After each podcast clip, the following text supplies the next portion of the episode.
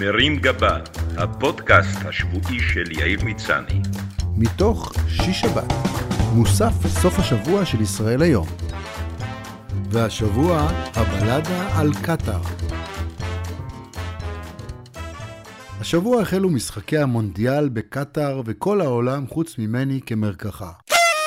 אפילו אני, שאין לי שום מושג ירוק בכדורגל, והחלוץ היחיד שאני מכיר זה החלוץ שבא לקיבוץ מהשיר ההוא. מתי, מתי, שרי חלוץ. לא יכולתי להתחמק מדיוני המונדיאל ומה שמסביבו. כולל הביקורת על הקטרים שמפירים זכויות אדם, על כמות בלתי נתפסת של הרוגים בקרב העובדים הזרים שבנו את האצטדיונים, חשדות לשוחד שניתן לנבחרת אקוודור כדי שתפסיד לקטרים, כנראה שהייתה בעיה עם העברה בביט כי בסוף האקוודורים ניצחו, והאיסור על שתיית אלכוהול שמבאס את האוהדים. גם אנחנו משתתפים במונדיאל רק באמצעות פעילויות ספורטיביות כמו ריצה לקנות מסכי טלוויזיה גדולים לפני שיגמרו, וכליאת קילוגרמים של פיצוחים לתוך הפה. So fancy. רוב המשחקים ישודרו אצלנו בכאן 11, ערוץ שאני דווקא מחבב, אבל עכשיו אני והוא נאלץ להיפרד למשך חודש, בתקווה שהוא עדיין יהיה בעניין שלי, גם אחרי שהוא יבין שאני גבר שלא מתעניין בכדורגל, ולא יראה משחק גם אם הקטרים ישלמו לו על זה. They will not. אוקיי, יש על מה לדבר, מקבל גם ריאלים. ההחלטה של הערוץ לחגוג את חג המונדיאל, כאילו חסרים לנו חגים, כמו שהם קוראים לזה, לא הפריע להם לשדר השבוע תוכנית דוקומנטרית די מזעזעת על תנאי המחיה המחרידים בהם הועסקו הפועלים שבנו את האצטדיונים המהודרים. מיד אחר כך שודרה תוכנית עליזה וחגיגית לכבוד חג המונדיאל, כאילו לא ראינו לפני דקה שאלה שבנו את החגיגה הזו גרו עם עוד 30 אנשים בחדר, עבדו ב-50 מעלות חום ומתו כמו זבובים. ייי! שיהיה חג מונדיאל שמח.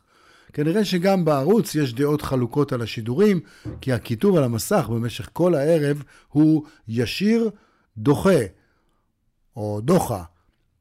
אפילו אני, שלא ממש מתלהב מהאירוע, מוצא שהמילה דוחה היא קצת מוגזמת.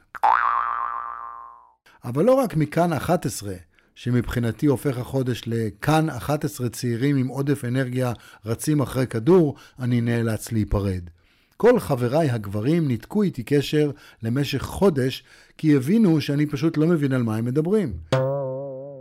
ההתעניינות שלי בכדורגל נעצרה ממש מזמן כשהייתי נער, וכשהשיר מה מה מה מה נה נה נה נה נה נה מה מה מה מה מכבי נתניה, כשהוא צעד עוד במצעד הפזמונים.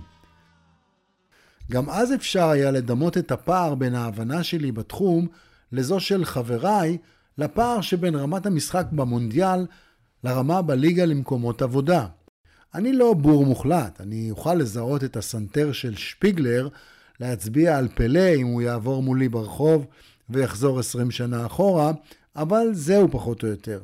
אני יודע שכשכדור נכנס לשער, מקובל לצעוק גול ולעמד על הרגליים, אלא אם זה גול שחטפה הקבוצה שלך, ואז אם תעשה את זה, האוהדים שלידך עלולים להפוך את הראש שלך לכדור.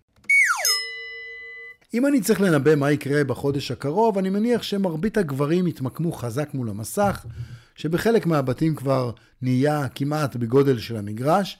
במקומות העבודה לא ידברו על שום דבר אחר, כולם ינתחו את המשחק של אתמול, יקיימו הערכת מצב לגבי המשחק של הערב, ויסכמו את הנקודות של כל אחד בהימורים הפנימיים שעשו שם. השאלה מה היחס להימור על זה שהחברה תפשוט רגל בסוף החודש, כי אף אחד לא עבד בו. גם ככה אני קורא שמאז הקורונה הרבה בוחרים לעבוד מהבית, ובעצם לא ממש עובדים כשהם נמצאים בו, כי מי רוצה לעבוד כשהוא בבית? ולחלקם יש מקום עבודה נוסף שהמעביד לא יודע עליו. עכשיו, כשגם יש מונדיאל, הסיכוי שהם יעשו משהו פרודוקטיבי דומה לסיכוי של נבחרת ישראל להעפיל לשם מתישהו. בינתיים הנשים שפחות בקטע ימצאו להם עיסוקים אחרים, המסעדות יהיו ריקות, הברים מלאים, ואולמות ההופעות יאכלסו רק גמלאים או חובבי התעמלות אומנותית. מכיוון שעם כל הכבוד לאהבתי לנשים אני לא רוצה להתנתק לגמרי מעולם הגברים, ביקשתי מחבר שיסביר לי קצת מושגי יסוד מהכדורגל העכשווי, כדי שבמקרה הצורך, או אם הוזמן לאחד מהמפגשים של החברים, אוכל לזרוק איזו מילה ולא לצאת טמבל מוחלט. כך למדתי את השמות רונלדו, מסי, אמבפה, מסתבר שזה לא משהו שרופאי שיניים מתקינים לך בחלל הפה, אלא כדורגלן צרפתי, והבנתי שעם משפט כמו למרות שהוא כבר לא ילד, למסי היו אתמול כמה רגעים יפים, אני יכול לצאת מבין עניין, למרות שהמשחק האחרון שראיתי היה בטלוויזיה סילורה שחור לבן. החבר גם הסביר לי שיש שיטת משחק שנקראת טיקה טקה, ושלא אקרא בטעות טיק טוק. עוד מונח שאני משנן בימים אלו הוא המשפט כדורגל משחקים 90 דקות ובסוף הגרמנים מנצחים. למרות שכדור שני לשואה, אין לי עניין שזה באמת יקרה.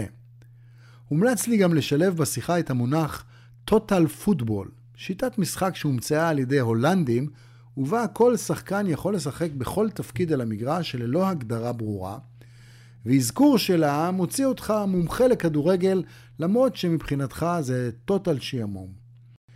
כחלק מהאימונים שלי מלמלתי אתמול לגברת הראשונה שהבלגן שהשארתי במטבח הוא חלק מהאמונה שלי בשיטת ה total football, שבה כל אחד עושה מה שהוא רוצה. מאז אני נאלץ לחיות על פי שיטת self cooking, כיוון שהגברת הכריזה שהיא לא נכנסת למטבח, כך שהארוחות שלי הן על טהרת הטוטל חביתה מקושקשת. בון אפטי. החבר שהעביר אותי את ההשתלמות לקראת המונדיאל הסביר לי עוד פרט מידע חשוב, והוא עניין טכנולוגי חדש יחסית בשם VAR, ראשי תיבות של Video Assistant Referee, או בעברית תקנית שיפוט מסך, שבו השופט במגרש יכול להתייעץ עם שופט שיושב בחדר ממוזג וצופה בגרסה מצולמת של המשחק, כך שהוא יכול גם לתקן טעויות של השופט הרגיל והמזיע. כשהשופט על המגרש רוצה להיעזר בעבר, הוא מסמן בידיו תנועה של מסך, ואז ניגש למסך כדי לבדוק אם הוא פסק נכון, או סתם לגנוב כמה שניות של צפייה בקרדשיאנס. כחלק מהדיבור היעני מבין שלי בכדורגל, המליץ החבר לזרוק את המשפט "הבר הרס את הכדורגל", או ההפך, אני לא מבין איך פעם הסתדרנו בלי הבר. תלוי כמובן ברוח הנושבת בחדר והכיוון שאליו הולכת השיחה. מכיוון שישראל לא ממש מצליחה להתגנב למונדיאל, והישגינו בתחום מוגבלים מאוד, בואכה עדיף שנתרכז בהייטק וכיסאות פלסטיק, טוב נעשה אם במקום לבזבז זמן ומשאבים על ניסיון לגדל כדורגלנים, נתמקד בהכשרת שופטי מסך.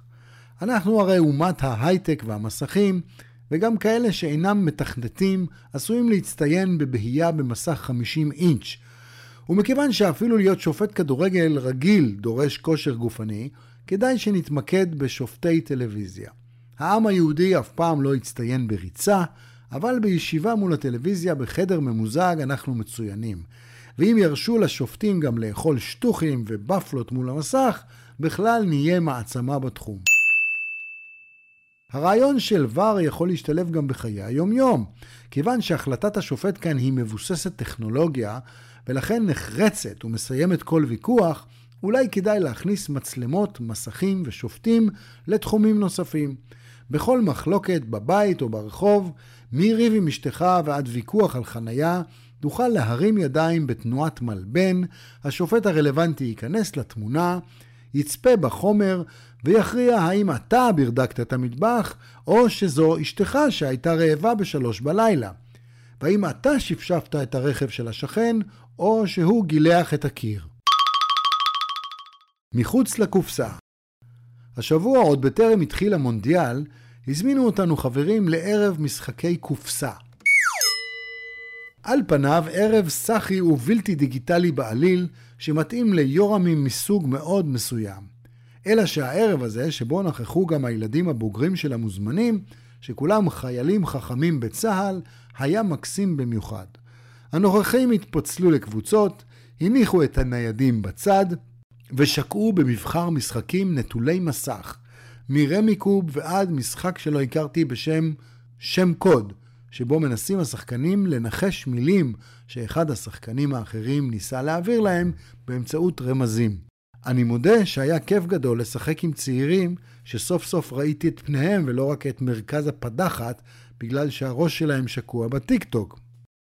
המוח שלי חווה פעילות יצירתית שהוא כבר מזמן שכח, כנראה מאז ששיחקתי עם הבנות שלי לפני עשור או יותר, מונופול ביום כיפור. אם מסורת החזרה בזמן הזאת תימשך, אולי במפגש הבא גם נבנה עם לגו על השטיח ונקפוץ בבריכת כדורים. מומלץ. שבוע טוב. מרים גבה, הפודקאסט השבועי של יאיר מצני. מתוך שיש שבת, מוסף סוף השבוע של ישראל היום.